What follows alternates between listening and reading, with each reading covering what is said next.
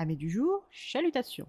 Pour les petits nouveaux, moi c'est Sekhmet et je vous souhaite la bienvenue dans mon podcast littéraire. Dans mon émission, je vais tenter trois fois par semaine de vous donner envie de découvrir des livres de tout poil, récents et moins récents. Alors, si ça vous tente, c'est par ici la suite.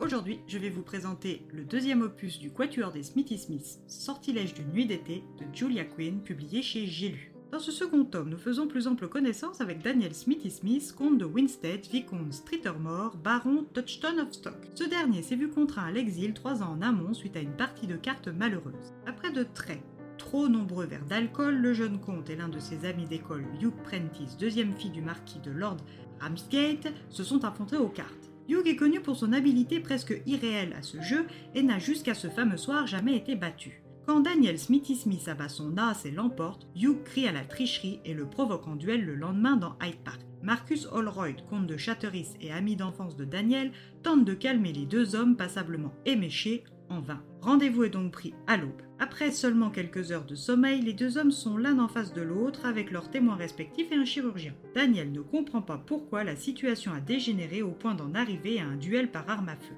Quand le décompte est entamé, Hugh n'attend pas trop et tire sur Daniel. Habituellement excellent tireur, mais encore sous les effets de l'alcool de la veille, il égratigne le bras de son adversaire. Daniel est abasourdi.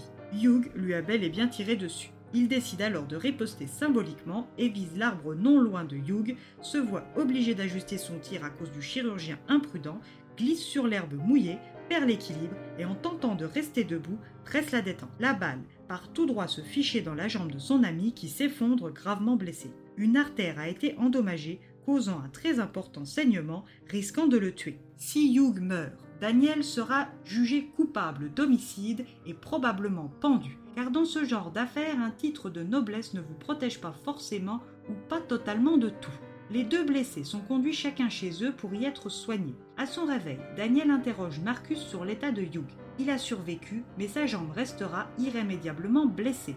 Il conservera une boiterie et une douleur à vie. En gentleman, Daniel se présente chez le marquis Ramscat pour présenter ses excuses. Pour toute réponse, il se voit menacé de mort par le marquis et prend la fuite vers la France, puis la Prusse, et termine en Italie. Après trois ans à craindre pour sa vie, sans cesse poursuivi par les hommes de main du marquis, il a la promesse de Hugh que son père n'essaiera plus d'attenter à ses jours.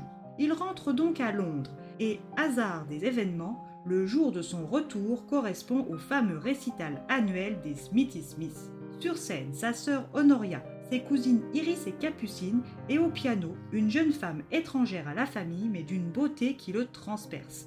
Un visage en forme de cœur, des sourcils finement arqués, des cils noirs profonds qui frangent des yeux bleus qui sur l'instant lui étaient dissimulés. Cette beauté irréelle est Anne Winter, la gouvernante de ses cousines engagée par sa tante Lady Plenworth. Cette jeune femme est loin de se douter de l'effet qu'elle vient de faire au comte de Winstead fraîchement rentrée de son exil.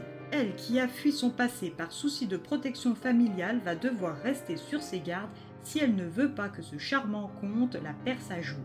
Mais quand après la représentation, il la suit dans les couloirs de service, l'aborde et l'embrasse, elle sait qu'elle est perdue. Son statut de gouvernante devrait le décourager de la courtiser. Ou pas. Son passé va-t-il la rattraper huit ans après l'effacement de son ancienne identité par sa famille? Aura-t-elle les nerfs de résister à Daniel Smithy Smith une romance compliquée et semée d'embûches les attend.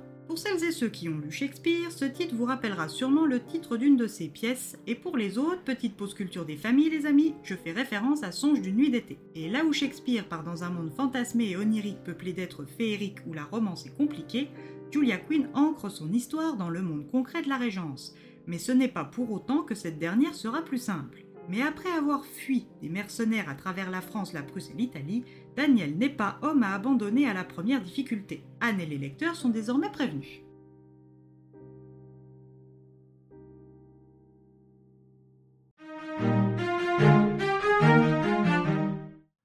Première partie de cette double édition, c'est un vrai plaisir de retrouver les cousines Smithy Smith et de faire la rencontre de Daniel, l'actuel comte de Winstead, simplement évoqué dans l'aventure de sa sœur Honoria et de son ami d'enfance Marcus Holroyd. C'est donc sans surprise aucune que je vous recommande cette suite du Quatuor des Smithy Smith.